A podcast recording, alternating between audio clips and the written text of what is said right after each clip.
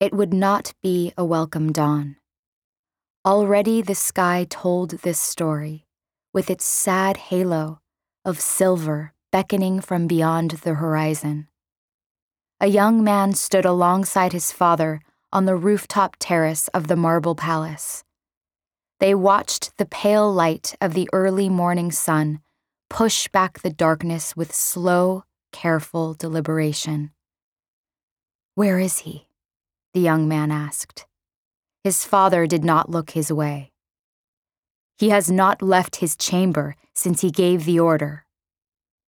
The young man ran a hand through his wavy hair, exhaling all the while. There will be riots in the city streets for this. And you will put them to rout in short order. It was a terse response, still made to a somber stretch of light. In short order, do you not think a mother and father, regardless of birth or rank, will fight to avenge their child? Finally, the father faced his son. His eyes were drawn and sunken, as though a weight tugged at them from within. They will fight. They should fight. And you will ensure it amounts to nothing. You will do your duty to your king. Do you understand? The young man paused. I understand. General Al Khoury? His father turned toward the soldier, standing behind them. Yes. It is done. His father nodded, and the soldier left. Again, the two men stared up at the sky, waiting. A drop of rain struck the arid surface beneath their feet disappearing into the tan stone. Another plinked against the iron railing before it slid its way into nothingness. Soon, rain was falling around them at a steady pace. There is your proof, the general said, his voice laden with quiet anguish. The young man did not respond right away. He cannot withstand this, father. He can, he is strong.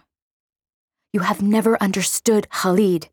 It is not about strength, it is about substance.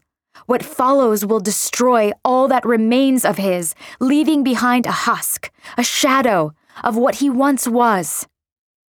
The general winced. Do you think I wanted this for him? I would drown in my own blood to prevent this. But we have no choice. The young man shook his head and wiped the rain from beneath his chin. I refuse to believe that. Jalal, there must be another way.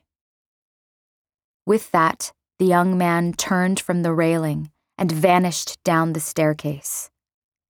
Throughout the city, long dry wells began to fill.